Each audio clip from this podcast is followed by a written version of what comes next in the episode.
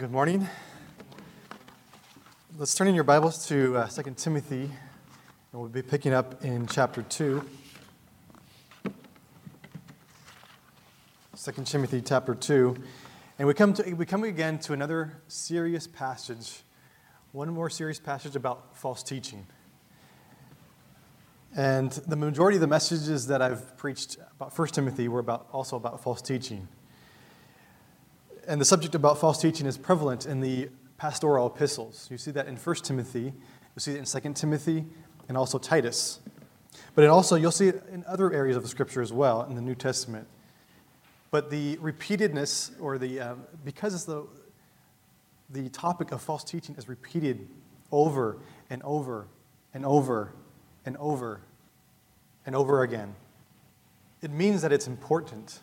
It means that God is trying to get our attention and that we must pay close attention to what He's saying to us. Do you remember what Paul said in Acts 20 to the uh, Ephesian elders? He said, Therefore, take heed to yourselves and to all the flock, among, among which the Holy Spirit has made you overseers, to shepherd the church of God, which he purchased with his own blood. For I know this, that after my departure, savage wolves will come in among you, not sparing the flock. Also, from among yourselves, men will rise up, speaking perverse things to draw away the disciples after themselves. Notice what he says about these wolves. These false teachers will come in among you, they will, they will be among the congregation. They will, they will look and, and sound just like another believer. And these will draw away men and women from the church, they will deceive them. And they will rise up and say things that are perverse about the Word of God and pull them away from the Word of God. 1 John 2:19 says that they went out from us, but they were not of us. For if they had been of us, they would have continued with us. But they went out that they might be made manifest that none of them were of us. That's, that's a fact of the false teachers that are among us, but they're not really true believers. And the, the passage in Acts that we just read really forms the heart of what 1 Timothy was about and what First Timothy or what Timothy was facing in that church. And he was challenged over and over again. He said to wage the good warfare, to, um, to charge some that they may not teach any other doctrine. And there was, there was an example um, of Hymenaeus and Alexander, and we'll look at Hymenaeus again in this passage we read. And he had to deliver both of those to those men to Satan. Later on in 1 Timothy, he warns Now the Spirit expressly says that in later times some will depart from the faith, giving heed to deceiving spirits and doctrines of demons, speaking lies and hypocrisy, and having their own conscience seared with a hot iron. And we talked about that. Sam talked about that a few months, about a couple months ago. 2 Peter 2 1 through 3. But there were there were also false prophets among the people, even as there will be false teachers among you who will secretly bring in destructive heresies, even denying the Lord who brought them, and bring on themselves swift destruction. And many will follow their destructive ways, because of whom the way of truth will be blasphemed. By covetousness, they will, they will exploit you with deceptive words. For a long time, their judgment has been, not been idle and their destruction does not slumber. It is a solemn fact that the Word of God, the truth of the Word of God, is being attacked. It is being attacked by false teachers throughout all, all the world. And um, God is truth, and His Word is truth. Jesus said that I am the way, the truth, and the life. No one comes to the Father except through me. So we must we look at the character of God and who He is and His Word. He is truth, He stands for the truth. And on the opposite side, we have Satan, and he is the father of lies. And he is the one who promotes lies. And his mission is to take the Word of God, the truth of God, and distort it and twist it, just like he did at the beginning in the Garden of Eden with Eve and deceived her and twisted what God had said to her. And he continues to do that even today. So now we'll look at our passage for this morning which is 2 Timothy 2 14 through 19. It says, Remind them of these things, charging them before the Lord not to strive about words to no profit, to the ruin of the hearers. Be diligent to present yourself approved to God, a worker who does not need to be ashamed, rightly dividing the word of truth. But shun profane and idle babblings, for they will increase to more ungodliness, and their message will spread like cancer.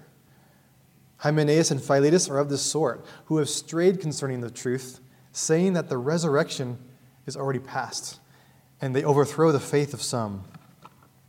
Nevertheless, the solid foundation of God stands. The Lord knows those who are his. And let everyone who names the name of Christ depart from iniquity. First off, Paul, remind, Paul starts off this section by saying to Timothy to remind them of these things. What is he asking him to remind them of? Well, I think it has to do with uh, the rest of the beginning of the first chapter, or the second chapter. So, the beginning of this chapter, we have um, him saying, in the beginning, the very beginning, he says to instruct um, these things who, who, that you have heard from me among many witnesses, commit these to faithful men who will be able to teach others also. And so he starts off by saying that this is, or that uh, this is, this section is about teaching faithful men. And he wants to remind the, he wants Timothy to remind the teachers and also the congregation as a whole that um, uh, of the task and um, he, he, wants them to, he wants them to be uh, just as we went through each of the different illustrations we looked at the worker the, the farmer and the athlete and the soldier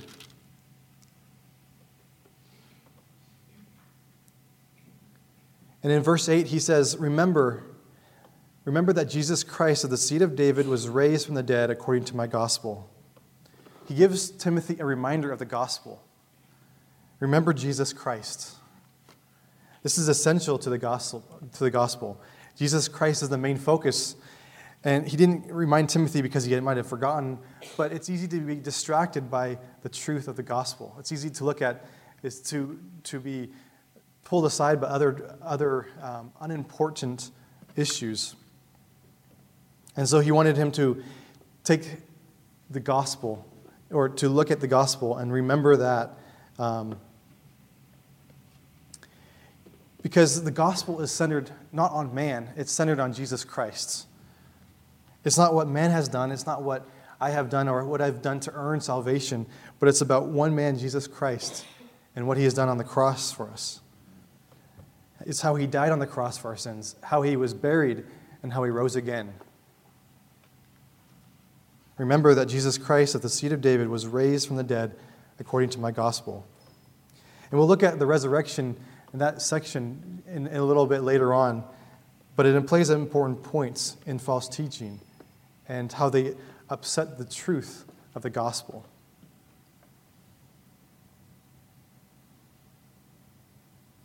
So Timothy needed to remind these teachers to, um, and these, pre- these preachers and the teachers in the church charging them before the Lord not to strive about words to no profit, not to strive about words to no profit to the ruin of the hearers. So, this message is very applicable to myself. It's applicable to any of the young men and the, and the older men who come and preach and teach on Sunday and in Bible studies. And as a teacher of the Word of God, it's very critical that we avoid false teaching. And Paul gives us six reasons to avoid false teaching, six reasons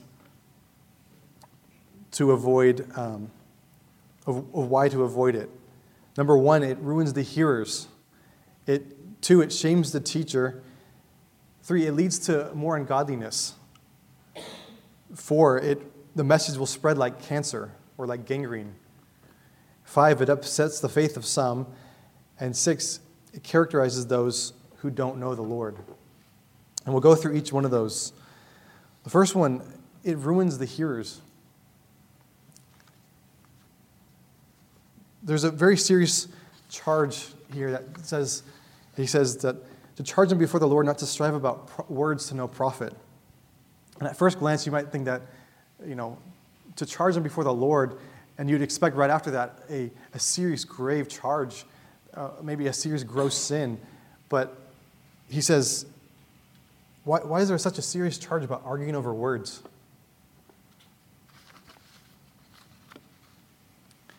And false teachers, they love to get into arguments of words, and there's a huge, um, there's a huge seriousness and um, reason for this. There are people who love to get into intellectual debates about the Word of God. A few years ago, I saw two, two men arguing over text um, during the service in church why they loved to study the Word of God. And the problem was that none of the reasons were good. They wanted to study the Word of God so they could show how they could argue better with other, other people and how they could um, debate the, the issue the best. And they wanted to also be able to prove how big of a spiritual giant they were to other people. These type of people were, are seeking intellectual banters over obscure points of doctrine and then rather, rather than understanding the Word of God to obey the Word of God, they're using it to fill their minds with knowledge.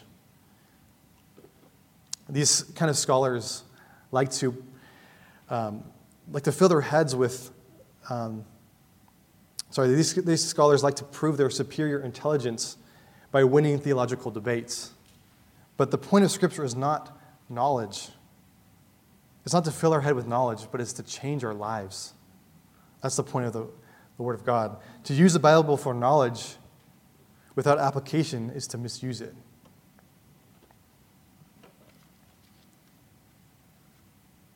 The point is, we aren't supposed to be argumentative over words, over the Word of God. If a person is unwilling to listen to us, if a person wants to just jump into a debate, it is better to just end the conversation there than to continue it on. Why? Because the argument produces nothing. It has no profit, there's no value to it. And what's worse is that it ruins the hearers. It ruins the hearers. The word ruin we get is actually in the Greek word, it's where we get the word catastrophe, catastrophe from. Catastrophe. How long does it take to build a city? There's quite a bit of planning that's involved in building a city. There's, you've got to build the roads, you have to build houses, put in plumbing, um, electrical, um, bridges, commercial buildings are built. There's an incredible amount of time that takes to build a city. Years go into the planning of building a city. And cities are um, built over either long periods of time, either decades or centuries. And just building houses alone could take many, many years. Now, think about the city of New Orleans, which is, which is one of the largest cities and metropolitan areas in the state of Louisiana. And in 2005, Hurricane Katrina devastated the city of New Orleans in a matter of a few days. The city was destroyed by intense 120 mile an hour winds beating on the homes and trees and RVs. And then at one point, the levees broke and flooded the city. The hurricane did not show any mercy to the city, and it destroyed everything in its path. One hurricane was able to, dist- to ruin the city of New Orleans. This was a ca- catastrophic event. It can take many years to build up a believer in the faith. It can take many years to take someone who doesn't know the Lord and to teach him the Word of God, to bring him close to the point of salvation. But in one, one moment of time, just a few hours, just a few days, someone, someone's destructive words can ruin all the work that has been, been done. And the damage can be so devastating that it can take years to repair or be even unrepairable.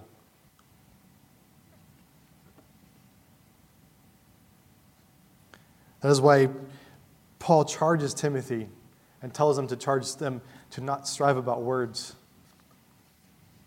It's important. The other reason to, next reason to avoid false teaching, it shames the teacher. It shames the teacher. Verse 15, it says, Be diligent to present yourself approved to God, a worker who does not need to be ashamed, rightly dividing the word of truth. Earlier, Paul repeated the words that he is not ashamed. So, in the, in the very first chapter, he repeated the words that he is not ashamed of the testimony of Christ. He is not ashamed of the chains that he is in. He wasn't ashamed of being tortured or being put in jail for preaching the Word of God. And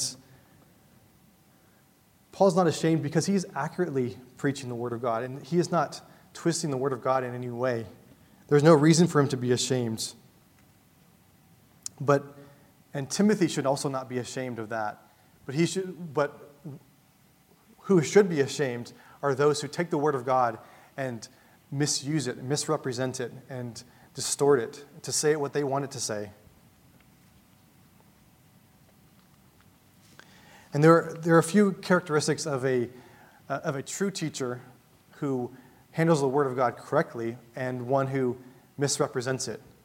A true teacher will be diligent. He will be diligent.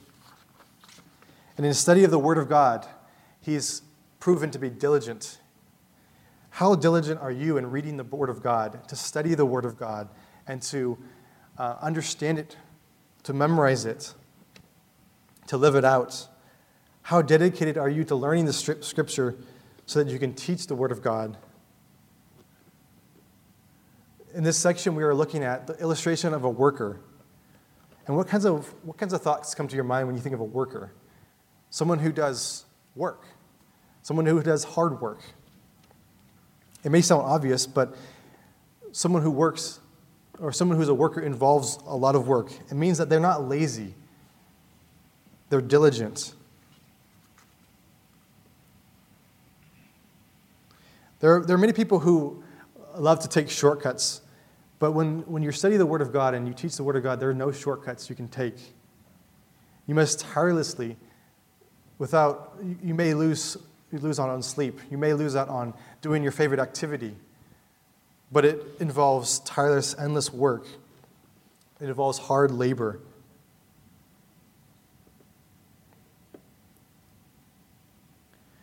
How much, how much work does it take to get a, an associate's degree? Well, if you're getting an associate's degree, it takes two years of college, and you've got to study for your exams and go through uh, hours of classes and reading your textbooks and understanding um, and doing assignments on it. That takes two years. What about a bachelor's degree? That's another two years and more work. And then a master's degree adds another two years onto that. And then a PhD.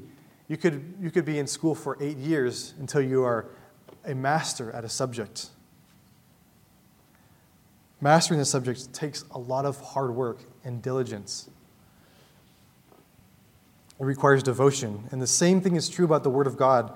We can't just expect to, to understand the Word of God in, in just a few hours and, um, or just, just reading the Word of God once a week. We have to be diligent and study the Word of God and spend the time. But we aren't looking to get our, um, our BA or MS or um, PhD. We're not trying to get one of those. We are looking for our AUG. It's approved unto God. And a true, and a true worker is also true, a true teacher, not a false teacher, a true teacher is approved to God. Ultimately, a true teacher is not concerned about what he is saying. I'm sorry, he's not concerned about what man is saying or what man thinks of him, he doesn't have to worry about what man has to say. He's more accountable, he's accountable to God. And so he is more concerned about the approval of God than he is about man. And with that approval in mind, a teacher is not willing to compromise on a passage just to please t- those who are listening. He isn't willing to compromise and say what they want to hear, but he is true to the Word of God. He's faithful to it. And he'll, pe- he'll preach on difficult topics. He'll say the things that he doesn't want, that isn't easy to say, that, that aren't easy to confront. But he's not looking for the approval of men, he's looking for the approval of God. A false teacher will do the opposite, and they'll teach a message that you want to hear, a message that pleases your ears and tickles your ears. But they are, they are ashamed workers. Next, a worker, a true teacher, rightly divides the word of truth. They rightly divide the word of truth. That word, that phrase really means to cut straight. A craftsman who uses their skill and precision, uh, Jake knows this very well, but if you're cutting a piece of wood on a table saw, you want to cut it, you want to cut it straight.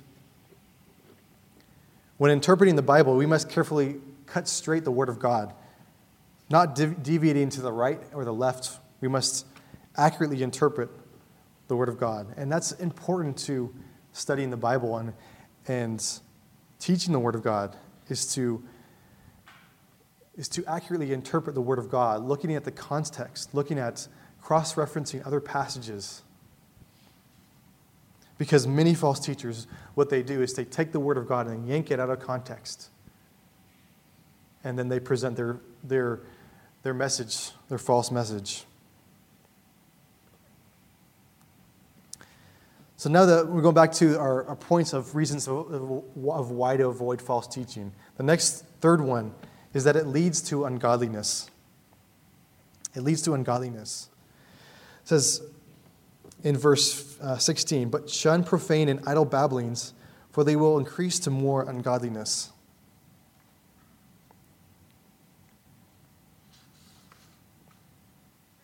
There was a pastor who was invited to be a part of a Christian talk show uh, on a radio program, and they had a caller that called in, and he was a professor at USC. The professor started saying things about the Bible and about the Word of God, and the pastor asked him, Are you telling me that you know better than God? And the pastor says, Yep. Or uh, not the pastor, the professor says, Yep. You know what the pastor did? He hung up. He hung up. And the radio host said, Are you there? Are you there? Um, and the pastor said, No, I hung up on him. You see, you don't want to argue the Word of God, argue with somebody about the things of the Word of God when they are not willing to listen. They don't really want to hear. They've got their own agenda, they've got their own points, and they are going to contend about the Word of God when there's, there's no reason to. And there's no need to, to stop and address every single question that someone has because it will lead to more ungodliness. And, and these kind of conversations will be not be profitable. We looked earlier about the ruin that it causes. And so for him to end the conversation was more profitable for the rest of the audience that was listening than to be hearing arguments about how he was better than God or how he knew better than God it ruins the hearers. It's better for a person to be cut off in conversation, the phone call ended abruptly, or even a, preacher stopped in the middle of his sermon, than to allow destructive words to be heard by the audience. It's that serious. And one of the marks of the, the lives of a false teacher is ungodly living. Their lives are marked with ungodliness. And these teachers will actually tear down believers and lead them into ungodliness. They won't build them up, they tear them down. They do the opposite of what the Word of God does. And it's very sad news when we see the, that the church accepts, is more accepting of, of things that, and endorsing things that are completely against the Word of God. Endorsing things like theist, theistic evolution, women preachers, homosexuality, gay marriage, and divorce for any reason.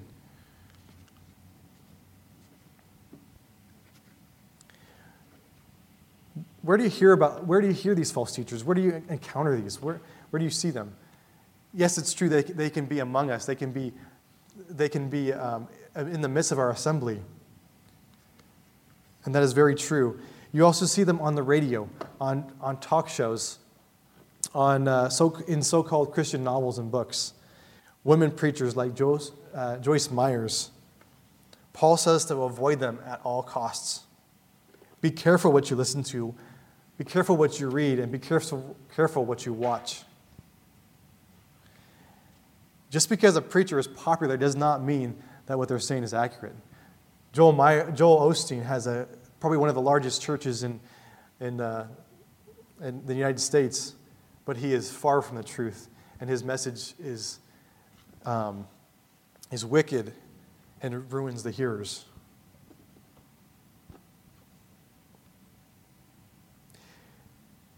So, what should we do? We should treat everything that we hear just like the Bereans did. And the Bereans, what did they do? When they heard Paul teaching about the, the scriptures and about the Lord and who he was, they went back to the Word of God and listened to everything he said and said daily they went back and looked, okay, what does the Word of God say about that? Is that really what is, is it true what he's saying?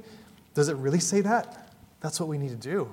We need to go back to the Word of God on everything, even if it's even a person like Paul, even a person like me or anybody else that you know. Go back to the Word of God and make sure that it's accurate. Make sure that it's true.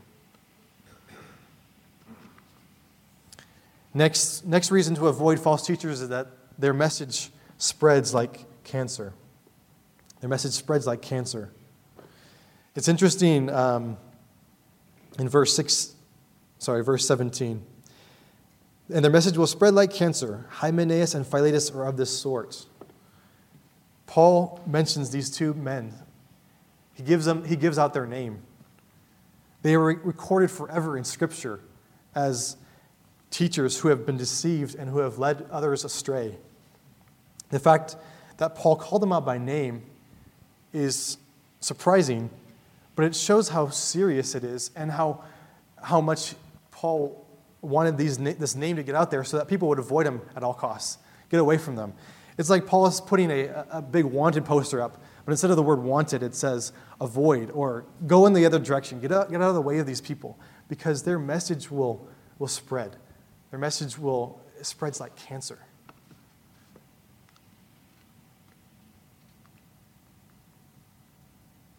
And there was obviously that they had already had an effect on the church and they had an effect on other people's lives.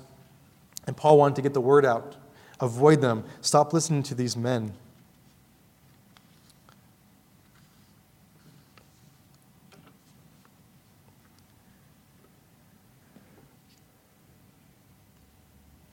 And they, they really serve as an example to Timothy also of what characterizes a false teacher and what they're capable of. Their message is cancerous. The picture of cancer is, is, spread, is something that spreads rapidly through the body. And it's the same thing w- with the church, is that it spreads rapidly through the, through the body of Christ, through the, through the believers, the, the false teaching, the, the, the, the lies in there can spread so, so bad and affect more of the body of Christ. And that's why we must be diligent to study the scriptures, to understand it, so that we can, we can recognize when someone is, is saying something that doesn't make sense, that doesn't, uh, doesn't align with scripture.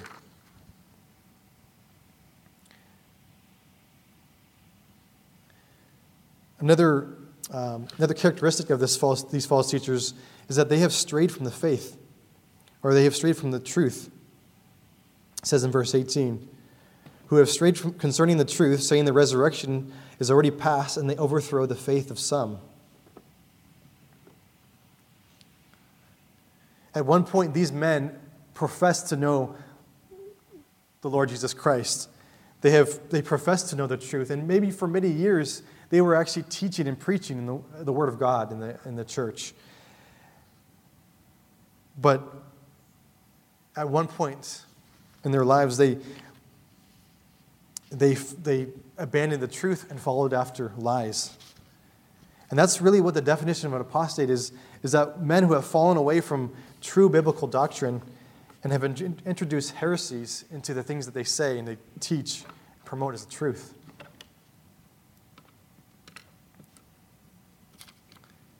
And the other thing is that they can't keep this message to themselves.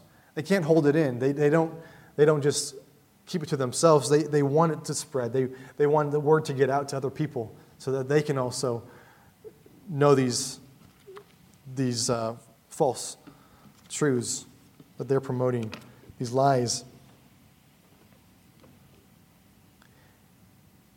And lastly, their, their message attacks one of the their message attacks the fundamental truths of the gospel. Hymenaeus and Philetus are of this sort, and they said that they were saying that the resurrection has already passed, and they overthrow the faith of some. We've already learned from 1 Timothy that Hymenaeus and Alexander um, were shipwrecked concerning the faith, and whom Paul delivered over to Satan. Yet we see them again coming up in this, in this, in this, um, this book. And they're again promoting the error of the, about, they're again promoting error. And they're promoting error about the resurrection. They're saying that the resurrection has already passed. You know, they, were, they, they may have, it's, it's very difficult to understand what they were saying, but it's really not, not very important to know what they were trying to promote. But they may have been spiritualizing the resurrection and saying that, yeah, it's already happened. Um, and they were denying the fact that there's a, there's a future physical resurrection of the saints, that there is a, and that's, you know, you, might look at that and say, okay, well, what's, why is that so important? Why is that so serious? You know, it's just, maybe that's what they believe, and, you know, that's, that's their view on it. And um, this camp over here, they believe this view on it. Like, can't we just, you know, agree to disagree and that be okay? Not in this, not in this, not on this at all. It does matter because this is an issue of the gospel. This is an issue, um, it's a huge issue. It does matter. And I'll share with this, share, you with, share with you on this. It says in 1 Corinthians 15 12, Now if Christ is preached that he has been raised from the dead, how do some of you say that there is no resurrection of the dead? But if there is no resurrection of the dead, then Christ is not risen. And if Christ is not risen, then our preaching is empty, and your faith is also empty. Yes, and we are found false witnesses of God, because we have testified of God that he raised up Christ, whom he did not raise up, if in fact the dead do not rise. For if the dead do not rise, then Christ is not risen. And if Christ is not risen, your faith is futile and you are still in your sins. Wow. Wow, the ramifications for not believing the resurrection is, is enormous. It attacks an essential truth of the gospel, which undermines the message of the gospel, and then it's not the gospel at all. There's no gospel at all. So be careful and watchful for attacks on the message of the gospel. Be careful on attacks of the essentials of the gospel the, the deity of Christ, the substitutionary sacrifice of Jesus Christ, the resurrection of Christ, salvation by grace through faith alone. These doctrines are absolutely essential and non negotiable. If you change or take away any of these, then the message is empty and completely pointless. It's another gospel and it's a false gospel.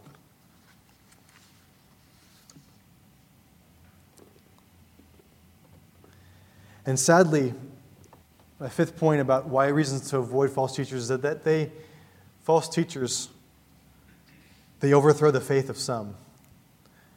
They overthrow the faith of some. Now, who are these people? Are these believers? I don't believe so. No, these are, these are people who have professed faith in Christ. They, they have maybe shown interest in Christ at one point. Um, they have, but they have never truly believed. They have never truly believed. They may be searching for an answer in life or trying to understand God, and, and then the false teachers come and destroy what they have, um, what the, the seed that has been planted.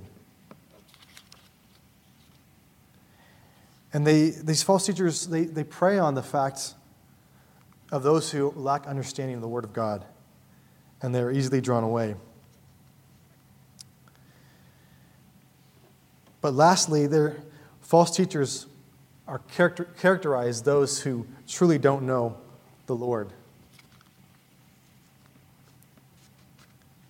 Says in verse 19 Nevertheless, the solid foundation of God stands, having this seal The Lord knows who are his, and let every name, everyone who names the name of Christ depart from iniquity.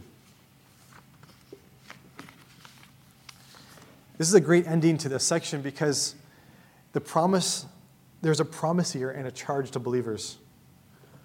One of the things that is certain and unmovable is the solid foundation of God. The solid foundation of God, and that's the church. In 1 Timothy, Paul refers to the true believers as the house of God, which is the church of the living God, the pillar and ground of the truth. So, those who are part of the church, those who are true believers, those who have truly trusted in Christ as their Savior, will stand firm. True Christians will not depart from the faith, they will not apostatize. They will not be overthrown by false teachers, but they will stand firm. And also, they will uh, avoid ungodliness. God ultimately knows those who are true followers of His. God ultimately knows those. It isn't a mystery to God whether or not someone is saved. And it says here we have a seal of ownership. We have a, we've been marked with a seal of ownership. The Lord knows those who are His. Ephesians also talks about the seal. In Ephesians 1, it says that in Him you also trusted, after you heard the word of truth, the gospel of your salvation, in whom also having believed, you were sealed with the Holy Spirit of promise, who is the guarantee of our inheritance until the redemption of the purchased possession to the praise of his glory. Those who, are, those who truly believe cannot be uprooted by their faith.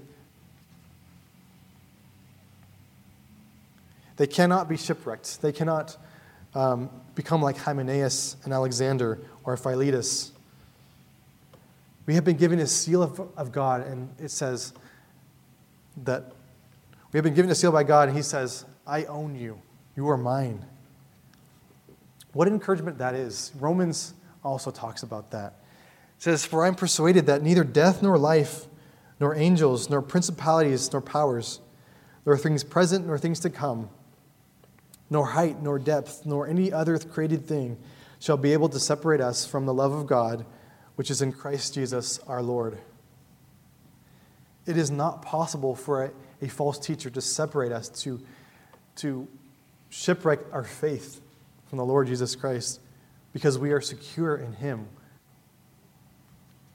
Nothing can separate us. The next seal is also very important, too. It says that let everyone who names the name of Christ depart from iniquity.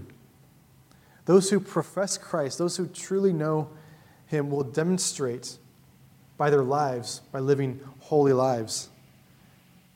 They will demonstrate the reality of their profession by living holy lives. While the mark of a, of, an, of a false teacher is ungodly living, the mark of a believer is godly living. And that's really what distinguishes us from the rest of the world. A believer will depart from iniquity, for you were bought, with a, you were bought at a price. Therefore, glorify God in your body and in your spirit, which are God's. The, the, the second seal, the one we talk about here, is, is really an affirmation that, that, that shows that you're a true believer. And it's also a exhortation and a call to holiness, to be holy, for he is holy. Believers will distance themselves from false teachers because of the ungodly living and the godly lives. So we should separate ourselves. We need to separate ourselves from false teachers to avoid any error and to avoid any sin. We don't want to partake in that. So we have six strong warnings here, strong reasons to avoid a false teacher, a worker who should be ashamed this one doesn't preach and teach the Word of God accurately. There was a young man who studied, um, studied, violin, studied violin under a man who was a, a very world famous master at violin. When, he had his, when this young man had his first recital, the crowd would cheer after him after each number. But the young man, the performer, he wasn't very satisfied. He was, he was dissatisfied with that. And he got to his final, last, last final song, and then the, the, the crowd roared and up uh, and cheering and, and clapping, but the man still seemed unhappy. And when he finally bowed to uh, leave off the stage, he looked up into the balcony and saw an older, young, older man up there, an elderly man. And the, the elderly man smiled and nodded in approval. Then the young man beamed with joy. He was not looking for the approval of the crowd, he was looking for the approval of his master. The Lord calls us to be approved workers. Are you diligent? Do you handle the Word of God carefully and accurately? I challenge you to be a worker approved unto God who does not need to be ashamed and accurately dividing the word of truth. We must be looking to God's approval and not to man. Let's pray. Heavenly Father, we thank you. Thank you so much for your word and for the, the truth of your word, Lord. We, we are reminded of this, uh, this passage here, Lord, and the, we want to heed these strong warnings here, Lord, and to, to as, as, um, as much as possible, Lord, avoid these false teachers and to, to not let them wrangle about words uselessly, Lord. We, we pray, Lord, that we might avoid them. We, want, we might show ourselves to be approved of, unto God, Lord, by our diligent study of the Word of God. Lord, we just we pray, Lord, that you might give us wisdom as we um, go about life, Lord, and um, to, to recognize false teaching, Lord, at, its, at, the beginning, at its early stage, to, to avoid and run away from it, Lord. We just pray, Lord, and ask for, for wisdom. And we pray, Lord, that we might uh, continually looking, look unto you for our approval and not unto man. We just pray this in Jesus' name. Amen.